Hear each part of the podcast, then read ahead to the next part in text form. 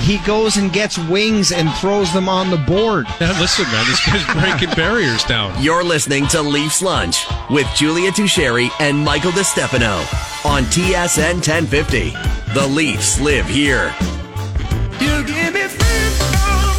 Yeah, I mean, every game's important, and no doubt it'll be our longest layoff of the year between games and then obviously away from the rink. So, you know, you want to end on a good note, especially this time of year, being at home. And, you know, guys are always excited about getting a chance to have an afternoon game, kind of just get up and get at it. So, yeah, no doubt want to build off last night and know we're going to be challenged tomorrow and what Philly brings. So, no doubt build on last night and back up those 2 points. Another good effort tomorrow.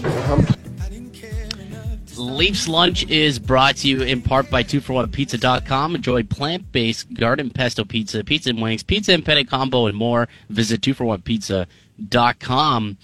Yeah, I mean, they're hoping to go off on a winning way, right? Go into the Christmas holidays feeling good. I mean, the vibes around Toronto have been strong for a while now. I touched on it at the start of the noon hour, just how much of a tear this team has been on since coming back from that California swing, where the first game was against the Flyers, the same team that they'll be playing in about an hour. So I think the Leafs, that they could get this win and finish up the first portion, I suppose, pre-Christmas portion of the season strong, I think they'll be in good shape coming off the other side. Yeah, and they've got Samsonov in net, who is 8-1 against Flyers in his career, most wins against any team. 8-0 at home this season. Yep. You're feeling pretty good about that if you're the Leafs, if you're him, and especially tough game against the Caps. Kind of a weird one. Seemed like just it's always weird going back, I'm sure, against your former team too, and like the situation was strange with Ovi looking to tie Howe's record and possibly break it in the same night. So that whole game just must have been a whirlwind of emotions for him, but he can settle back into a place where clearly he's his most comfortable playing, which is a great thing for this team. Yeah, absolutely. So, you know, he'll get back into the lineup tonight, and then the other lineup change is Jordie Benn sliding in for Rasmus Sandin. You know, I think that you look at tonight's game, and we were talking about this a little bit with Frankie, just you wonder if it's going to be a bit of a sloppy game this afternoon, just based on the fact that both teams, could they be potentially looking forward to Christmas already? You know, could they just be looking to get past this? And I only say that because when I remember these afternoon next-gen games, and they're always so high-scoring. Like every single time, and I wonder if that's the mentality of these guys. And you know, when you look at these two teams, they're on completely polar opposite ends of the spectrum, right? Like the Leafs are rolling, the Flyers, not so much. To quote my good friend Louis Domingue, but I'm curious how tonight, this afternoon, is going to go from that regard. Yeah, it's interesting you mentioned that too, and. I feel like the one thing we always kind of talk about, and we were talking about at the beginning of the season when the Leafs were struggling, was when they were playing these teams that were considered below them and beneath them, how they came out. And the Arizona game is one that I guess sticks out in a lot of people's minds as the one where it's like you couldn't beat Arizona. This team that's playing at Mullet Arena, and they don't even have a dressing room, and they're on the road for a million games, and you couldn't beat them and play up to their level, so to speak. So that's always interesting. And then combine the 2 p.m. start, and you're like, wow, we could be getting into some wild wackiness stuff today. Yeah. It could be an interesting hockey game. Sam Carchidi will join us in a couple of minutes, Flyers reporter for Philly Hockey Now.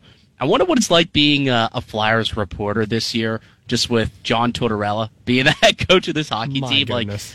Like, it's never a dull moment when Torts is the coach of a team. It really is not. And lately, there's been this rift between him and Kevin Hayes, and you know he's trying to say that this is a fabricated rift by the media, and I mean maybe it's being run with a little bit more than it is in the locker room.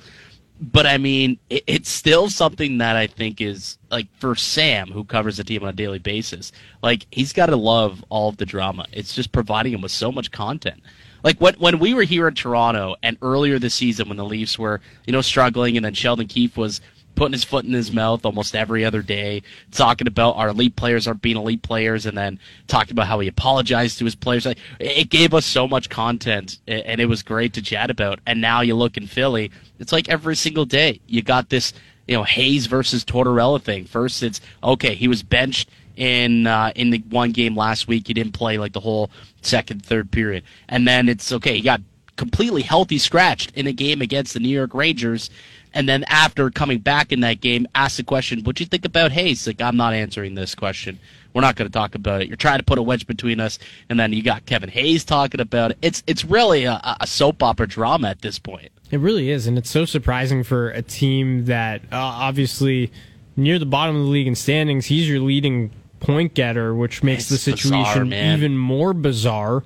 And then I think even he said himself, I thought I saw a quote saying he felt it certainly wasn't warranted. Yeah. Which I understand why you would say that. Like it's if you're struggling to put up points and you're not doing what's expected of you, I guess, on the offensive end of things. Like, this is a young team. This is a team that is going to struggle the rest of the way. There's a reason why I think a lot of people thought they'd be closer to the bottom of the standings this year. Claude Giroux gone, and Carter Hart was a question mark, and just so many different things happening. And then Kevin Hayes is a bright spot, and it's no longer. It's no longer. And now whether he wants a rift or not, there's a rift. It doesn't matter if he thinks there isn't one or not. There's going to be one for the rest of the season. Yeah, it's definitely the dark cloud in a way that's hanging over the team right now in this very moment, along with the fact that they're not winning a whole lot. On the line, we got Sam Carchidi, Flyers reporter for Philly Hockey Now. Sam, how are you? Good afternoon, guys. How you doing today? Oh, we're doing pretty well. Excited for some afternoon hockey. Although, we were talking about it because we're in the industry, how afternoon hockey, especially on weekdays, doesn't seem to work as well with our schedules. I'm curious, like, do you prefer afternoon hockey? Like, what's your feelings on that one in the 2 p.m. game today? Yeah, well, it's so unusual. I mean, I covered baseball for a lot of years, and I used to love afternoon baseball games because, then you had your night free and so I actually like it. I'd rather. It's unusual in this business, as you guys know, to have a free night. So I actually like it. And but I've heard so many different explanations as to why. I guess they have the young players playing an early game, and then they just figured they'd have the NHL go at it after. Is that true? Is that why it's a 2:00 game? Yeah, I mean, they refer to it as the next-gen game, so this happens every single year. It's a 2 p.m. game right before the Christmas holiday, and they come in and they play it, and then that's it for the first portion, I guess, of the season before going out for Christmas. And I guess Philly just drew the short straw, and they happen to be the opponents that have to play this game this year. We've seen the Devils in the past, the Hurricanes in the past, and this year, I guess it's Philadelphia, and your afternoon is now kind of burdened a little bit by it, I suppose. But we were just talking about, just before we got you on, about John Tortorella and the Kevin Hayes situation that's looming right now. But just in general, like, it's his first season in Philadelphia. I mean, what's it been like covering a team with Tortorella at the helm? For reporters, like, it must be a dream. He's such a content machine. Yeah, two words, never boring. I mean, It's, every day is different, and you don't know what to expect. And the Kevin Hayes thing, to me, has been fascinating. And I asked Torts about it the other day. I said, it was Kevin Hayes' first game back, and I said, what did you think of Kevin Hayes' play? And he said, you guys, meaning all the media, you guys just trying to stir this thing up, and it's ridiculous. You're trying to pit me against him and him against me. And, well, actually, John, I was just trying to get your impressions of how he played. because he, he had benched him for the previous game, as you know, and then the game before that, he benched him for the third period. So, so if he doesn't think that question is going to be asked, he's in, another world, because everybody wanted to know what he thought about Hayes. Hayes had a kind of an uneventful game. It wasn't great, wasn't bad. He created some scoring chances, had three shots, five shots, shot attempts and three on goal, and they didn't really stand out, but didn't stand out the other way either by making a turnover or a bad play, which is part of the reason that Tortorella benched him. He doesn't like his play defensively. He doesn't like his play without the puck, and that's one of the reasons why he moved him from center. This guy's played center his entire career, and he moved him to right wing at first. Now he's at left wing, and Hayes is sacrificed for Tortorella. And has he been perfect? Far from it. Has he made turnovers? Yes, he has. But so have other players on the team. And but Torts right now is a punching bag, if you will, and he's going to make an example out of him. And what does that do to the rest of the team? I don't know if it does much. I disagree with the benching for the whole game, and I wrote this for Philly Hockey Now. I could understand him benching him for the third period. You send the message, okay, but why do you have to send the message for the third time this year? Because he benched him in the third period of a game earlier in the year. They actually benched him and Travis Konecny, and Konecny has really responded to having an all-star season. But, I don't know how many times you have to bench a veteran who, let's face it, you've played 9, 10 years in a league. You develop habits. Some of them are good. Some of them aren't so good. And you're not going to change those habits overnight. So I disagree with the benching the other day against the Rangers, but I'm not the coach. And Tort's got a lot of questions on it, as you can expect, but he did not want to answer any questions to do with Kevin Hayes the other day. But Hayes, should point out, has been the Flyers' leading scorer for almost the entire season. So it's not like the guy's had a bad year. I mean, he's been producing offensively, but Tortorella has had problems with his defense, and that's where we're at right now. Makes the situation so much more fascinating that he is the team's leading point getter, and whether Torts wants to admit it or not, or whether he thinks there's not, there's going to be a rift and there's going to be more questions. So I guess the next question is, how do you see this situation playing out between the two, and do you think this signals maybe the end of Hayes' time in Philly? Do you think it gets that far, or do you think they can mend this pretty quickly? What do you think is going to happen? Yeah, I think they can mend it, and but that doesn't mean that they won't try to trade Hayes. I mean, he's got a heavy contract, $7.1 million over the next 3 years, and I know Elliot Friedman talked the other day about a potential buyout, and that's certainly a possibility. And I guess it all depends on which direction they go. To me, I think you do need a veteran or two, even if you are going to do a total rebuild. I think you need a couple of veterans to lead the way. They might at the end of the year think that, hey, we want to go a different direction and bring another veteran in instead of Hayes. But, I think right now it's probably 50-50 on whether he'll be back here next year or whether they trade him or buy him out. The one good thing with all the injuries the Flyers have had, some of the young players have stepped up, guys like Morgan Frost and Owen Tippett. They're both on the same line, and they have a veteran in JVR who kind of stabilizes that line. And as I said, I think you're going to need a guy, whether it's Hayes or another veteran, you're going to need a veteran on each line to stabilize things, whether it's JVR on one line and Hayes on another, or maybe Scotty Laughton on another. But this team does need to go into a rebuild. And again, that doesn't mean you get rid of all the veterans. So for that reason, I would say it's 50-50, and it depends where they finish as well. I mean, are they going to get a top 3-4 pick and get a player in here who will play right away?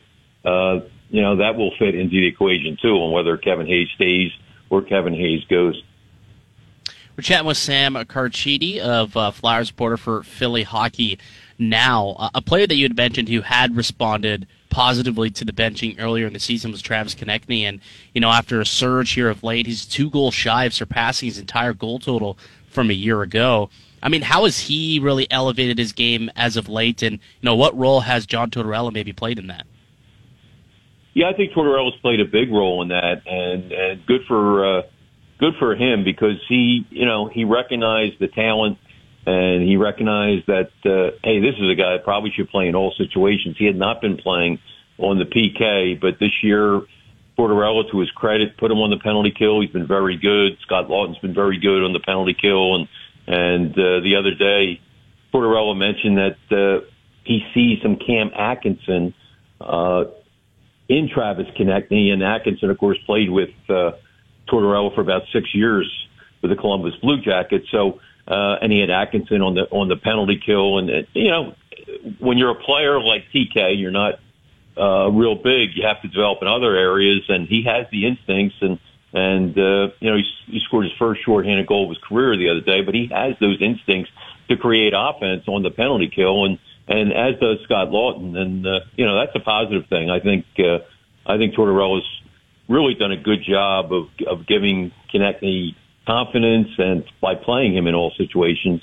And there's no question he'll be an all-star this year. He's got 14 goals, and I think he's played 27 games. So, you know, you can't beat that. And he's played mostly on the second line recently. So props to him for really turning around. He has had 2 seasons that were less than terrific. Before that, he had 24 goals for 3 straight years. But he's really responded to Tortorella, and that's been one of the positives, maybe the best positive of this disappointing Flyer season. Speaking of turnarounds, Carter Hart's season last year was disastrous after a promising season prior to that. And he's been great this year. He's really turned it around. I don't know how many people expected him to maybe turn things around given the situation in Philadelphia with them, with the Flyers just in the team building process that they're in. But that's obviously great to see if you're Flyers management and fans, because you feel like you've got a goalie that you can build around. How much of the turnaround do you think gets contributed to the structure and the system around him that Torts has brought in, and how much goes, I guess, to the natural development and him being a young goaltender and still finding his way?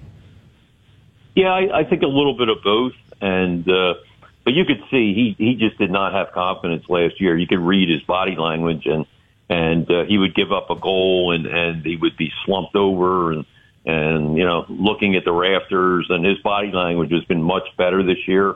And with a goalie, I think that's very important. I talked to Bernie Parent, of course, is a goaltending legend here in Philly, and he thinks goaltending is a lot more mental than people think, and I think that was the case with Carter Hart, and he just seems, and the funny thing is, he missed the entire training camp this year because of an injury, and he just stepped in and got off to a terrific start.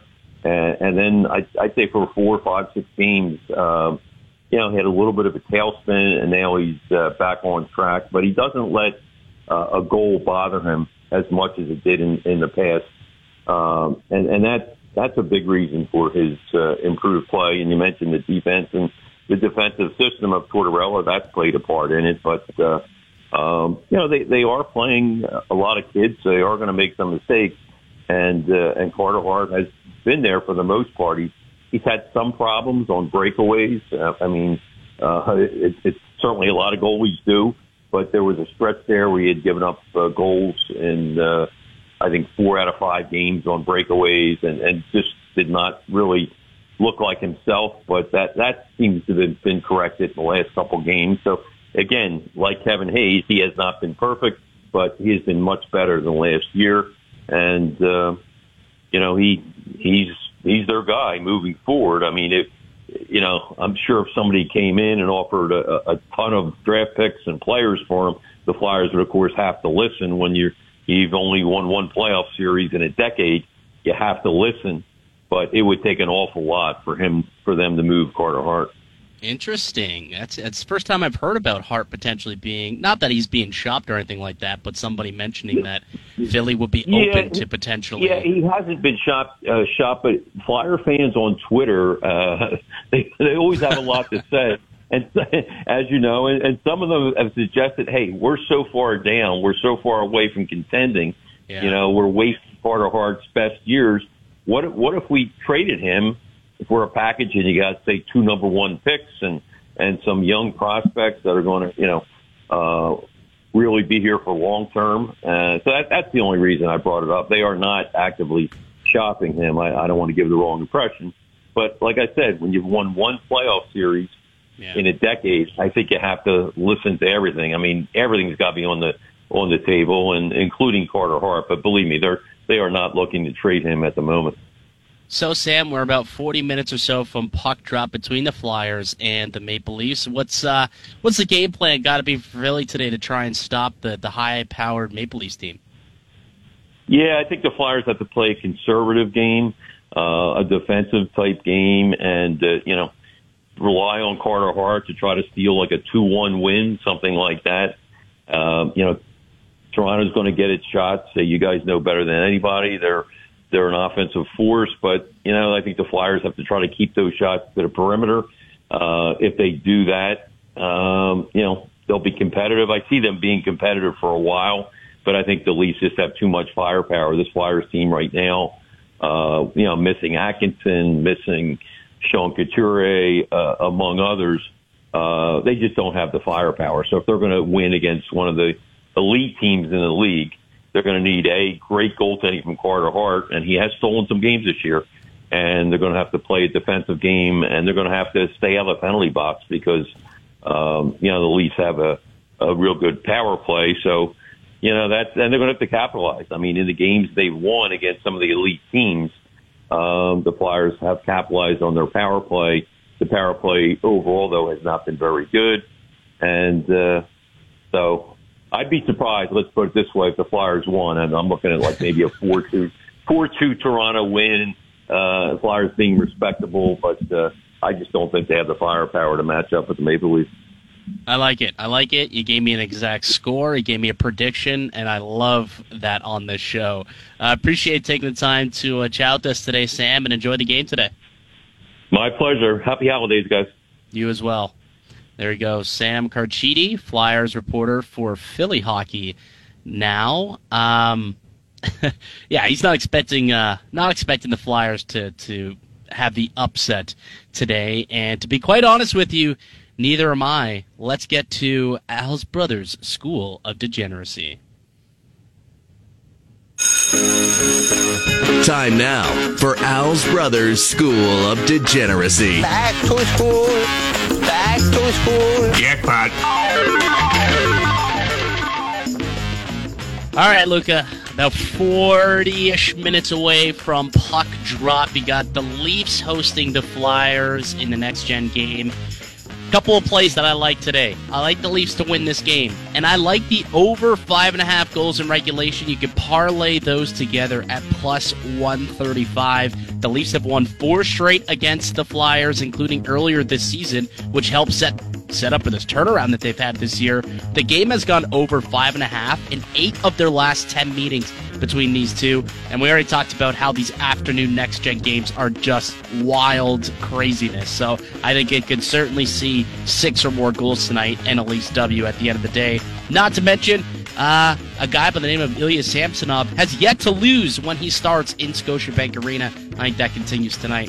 Kevin Hayes, though, the guy we've been talking about a little bit, over 2.5 shots. You get plus money for him to get 3 shots on goal, something he's done in 50% of his games, but he's done it in 6 of his last 7 games outside the one that he's been benched. So I think that he's got a lot to prove. So over 3.5 shots paying plus 118 for Kevin Hayes. And I like Austin Matthews to get a power play point, over 0.5 point on the power play, paying plus 104. Flyers' penalty kill on the road has been abysmal, 70%. And the Leafs, despite not having a great power play of late, at home, it's been red hot, 30%. Austin Matthews coming off a game where he did score a power play goal. He had 2 primary power play points last time they played Philly also, back on November 2nd. So those are 3 plays that I like for today's matchup, my friend.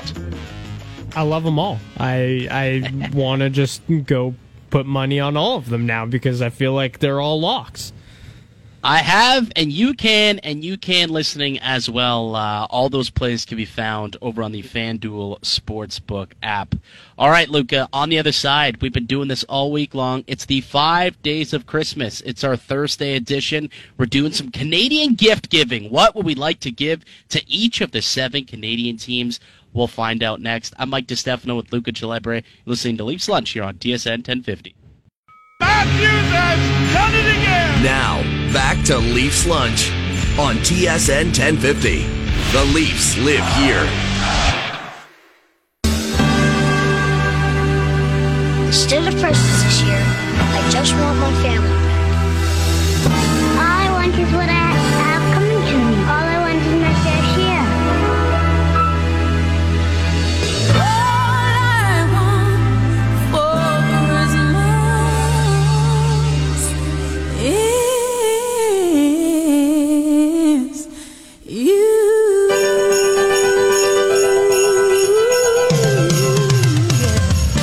Listening all week, then you know it's time for the Leafs Lunch 5 Days of Christmas segment. We've been doing it all week, and today's segment is going to be the Canadian gift of gift giving. We're giving each Canadian team a gift, but before we get into it, Luca, okay, you gave us a gift. You gave us, myself, a gift, to be honest with you. I don't know how many people caught it, but we're going to play a piece of audio where you just said, in the nice way, basically, Philadelphia sucks, and I'm surprised that Carter Hart has looked so well because they suck so bad. This is what you had to say when we were having a chat with Sam Carchidi. And he's been great this year. He's really turned it around. I don't know how many people expected him to maybe turn things around given the situation in Philadelphia with them, with the Flyers just in the team-building process that they're in. Flyers in the team-building process that they're in. Basically, like, yeah, they should probably tear it down because they suck and just start from scratch. But, hey, Carter Hart, somehow, his numbers look pretty good, all things considered, is basically what you just said. Not the best. I thought it was funny. I'm happy it was polite, at least. Well, it's the Canadian way. You're the Cale Makar. You're the Cale Makar of broadcasters. Just the most polite guy. What did you think about that, actually, as an Avs fan, quickly?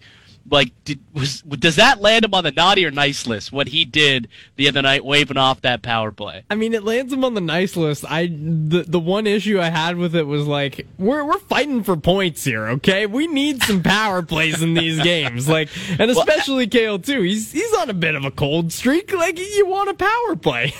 And, like, it was a 0-0 game, was it not? So, yeah, you might need that. Funny enough, Mike Johnson, I saw him on SC earlier today, has Cale Makar as his fifth player and when they did his top five for Norris voting. He's got him all the way down to number five. And, who do you think he's got at number one? Oh, number one. I honestly don't know this year. He's got Rasmus Dahlin as his number one guy at the Christmas break. Like that. All right, let's get into our 5 days of Christmas. So, what would we gift to each Canadian team? Why don't we start with the Toronto Maple Leafs, the team that we cover here on Leafs Lunch. I'll let you go since you are the guest co-host today. We'll let you start it off. What would you like to gift this squad? Well, if the Leafs are getting a gift under the Christmas tree this year, it's going to be one that is big. It's going to be in a big box, probably the size of the tree, if not bigger. A top six winger with some size, with some scoring, and there are a few names that come to mind. We've talked about JVR, but on previous shows I've done with Julia, Ryan O'Reilly, Bo Horvat are names that people are tossing out. Timo Meier seems very unlikely for any team because he's just having an incredible season, and I don't know why the Sharks wouldn't want to bring him back, kind of like they did with Hurdle. It would take so much to get him. Don't know if the Leafs have it, but there are a lot of options out there. Do you have a preference as to who you want to see? Yeah, like if I had my pick of the litter and I could gift them any top six player, any top six forward, winger, center, whatever it might be with some size, some scoring, I mean, it would be Ryan O'Reilly. I think he would be the best fit for what this team needs, right? He brings that size. He brings the scoring touch. He brings that pedigree of being a Stanley Cup champion, a Conn Smythe winner, a guy who knows how to play in the playoffs. So he just checks off so many boxes. That would be like the perfect scenario. I don't know if they will go big game hunting. I don't know if they'll, pony up the assets that will be asked to do so. And there could be other teams, and it's not only that they could pony up the assets, but there just may be better offers out there, realistically, for a guy like a Ryan O'Reilly, if someone wants to bring him in. But that would probably be the gift that I give them as well. A nice wrapped-up Ryan O'Reilly right underneath the tree. Open it up. Hello, welcome to the top six. Play him at center, play him at wing, wherever you want. He's going to succeed with this club. So I'm with you. Top six scorer with some scoring touch and a bit of size and winning pedigree is to boot. Yeah, I think that would be a great gift for the Toronto Maple Leafs to receive. Let's move to Montreal. What would you like to give Montreal for Christmas? This was a tough one, and I don't know about you, but they kind of got their gift with St. Louis sticking around. Like that would be the gift, like interim head coach, and he was doing so well. Steph, this is Steph's gift to Montreal that we are using, because I thought it was just it was great, because he has been amazing for this team. And so, just wrap him up, put him under the tree, open it up. You're going to be just as happy, if not more happy, that he's sticking around. The young guys have played so well under him, and you see who's leading them in points. It's Nick Suzuki, it's Cole Caulfield, it's Kirby Dach. Those are their top three. They're playing great. Slavkovsky's going to take some time. I think we all knew that.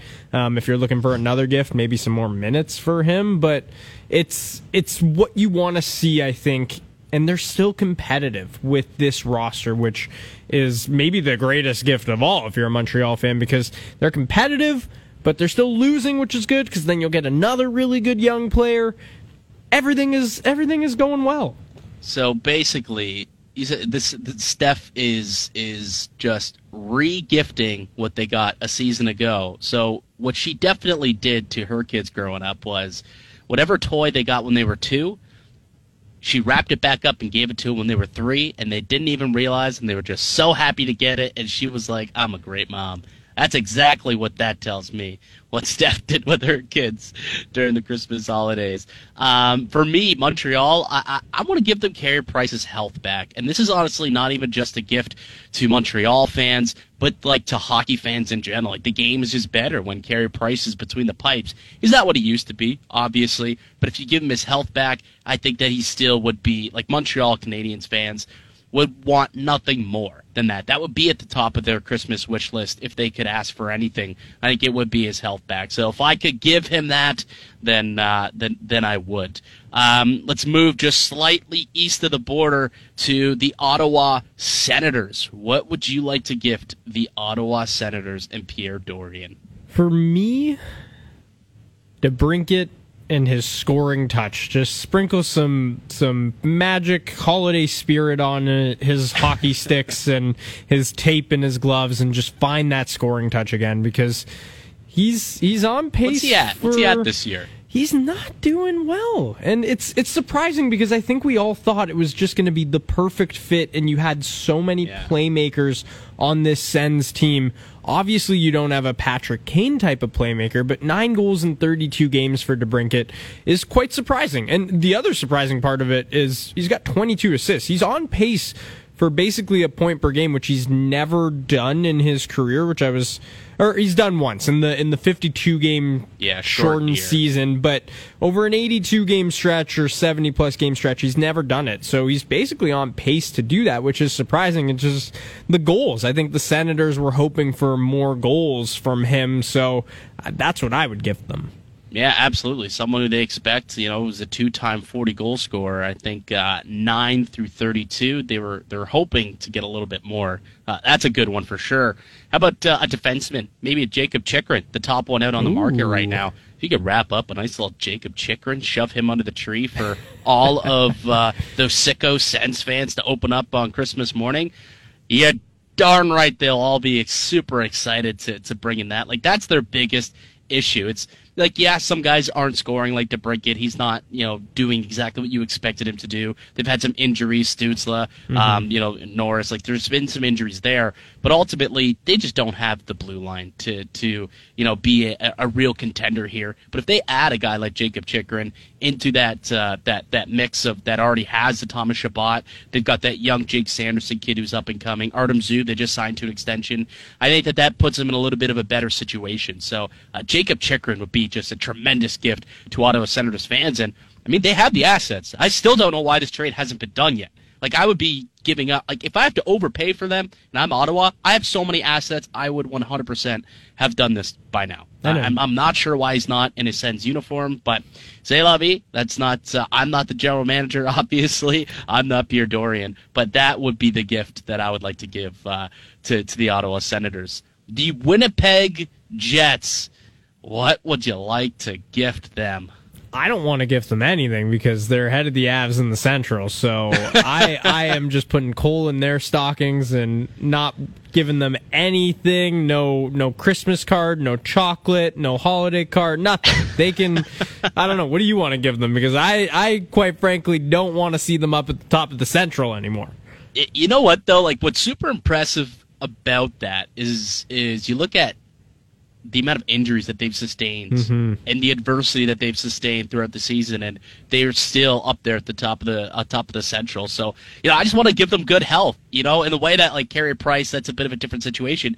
This is just, like, for everybody, the whole team. I mean, from Nick Ehlers, who's missed the whole year, Blake Wheeler's been out a bit, Hellebuck's been battling an illness last couple of games. You've had Nate Schmidt, who's missed some time, and, of course, Rick Bowness has had his battles as well with health over the course of this season. So just good health and good vibes going on in Winnipeg. There's that skirmish, that little thing that was going on with Mark Method online the other day in Winnipeg. Like, just, they need some good health and some good vibes because they're a good hockey team. And last year was a down season. Things kind of went awry. But, look, they're built well. I think they've done a tremendous job putting together a pretty well-balanced, good goal-scoring team. They got great goaltending with Hellebuck. I think if they can get some good health, they can make a run here, despite how you as an Avs fan would feel about that. So that's what I'd like to give them. Let's keep moving out west to the Edmonton Oilers. I'll start with this one. Go for it. Because I think there's only one thing and one thing only that a guy like Peter Chiarelli would like to open up under the Christmas tree, and that's a Campbell contract do-over option. It's the little clause where you can get out of that deal. I mean, he just signed 5x5, and his numbers are atrocious. A 4.02 goals against, an 8.66 save percentage, and he's allowed the 6th most goals allowed above expected in the entire National Hockey League. It's been an abysmal start for Jack Campbell. It's just not working out there. Or Ken Holland, sorry, not Peter Chiarelli, although he can have some lump of coal too. He's made plenty of mistakes over the course of his career. That's probably a deal he would have signed too. He probably would have made that signing. I mean, he's made a lot of terrible signings when he was with Edmonton. But, Kenny Holland, obviously. If he could redo that contract, I think that would probably be at the top of his wish list. So I'd like to gift the opportunity to do that to him. Plus, you know, Stuart Skinner's kind of coming on, and they got him signed long-term too. So it's not as much as a need as it seemed to be this past summer. Maybe if they had that chance to kind of redo and reverse that deal, I feel like they would. I think they would, too. And if you're not going to gift them a do-over, maybe you gift them a defenseman, because I think part of the problem is Campbell and even Skinner to a certain degree, because his numbers, although better than Campbell's, aren't amazing. They have not played great, but the defense in front of them has also been abysmal, and they didn't really do anything to help that unit this offseason, so give them anyone. Can we also put...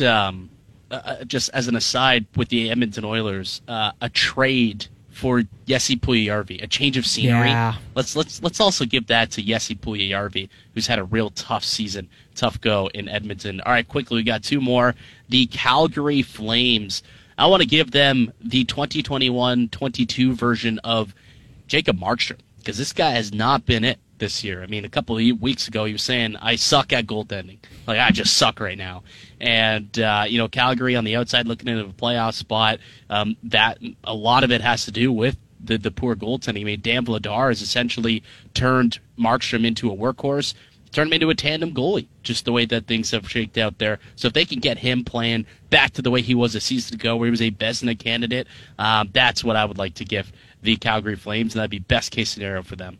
I'm going to gift them the ghost of Christmas past in Jonathan Huberdeau, because It's been tough sledding so far for Huberdeau in Calgary as far as the production goes. Only 5 goals, not known as a goal scorer, but he scored 30 last year, so definitely not on pace to do that again. I think when we saw those trades and the moves that the Flames made in the wake of Gaudreau and Kachuk leaving, we were impressed because of who they got back. It doesn't look as good when Huberdeau isn't producing as well as he did in Florida. So I would give them that past version of him back. And it's tough. It's his first year in Calgary. There's a lot going on. So I understand maybe a slow start. So we're both basically giving them the 21-22 versions of what their guys used to be. You can maybe throw Nazem Kadri into that as well. A guy who had an outstanding year and, you know, he's playing all right, but he's not playing as well as he did a season ago. So for them, maybe just, you know, have those guys research the way that they did a year ago. And lastly, Vancouver, let's give them some direction, a plan. And I'm going to give producer Steph credit for this term, a Vanna plan. Let's give them a Vanna plan. I don't know what this team wants to do. Like it seems like they should blow it up. They haven't fired their coach yet, which we all know is coming at some point. They are scratching Brock Besser, thinking about trading him. Haven't done so yet. But then they're also going out and they're saying, "Well, we want to make hockey deals." It's like, what plan, what direction does this team really want to go in? Do they want to blow it up? Do they want to remain competitive? Can they do any of those things? They need a strong plan in place that we will coin as the Vanna plan, and that's what we tucked nicely wrapped up. Very thick book, by the way, underneath the Christmas tree.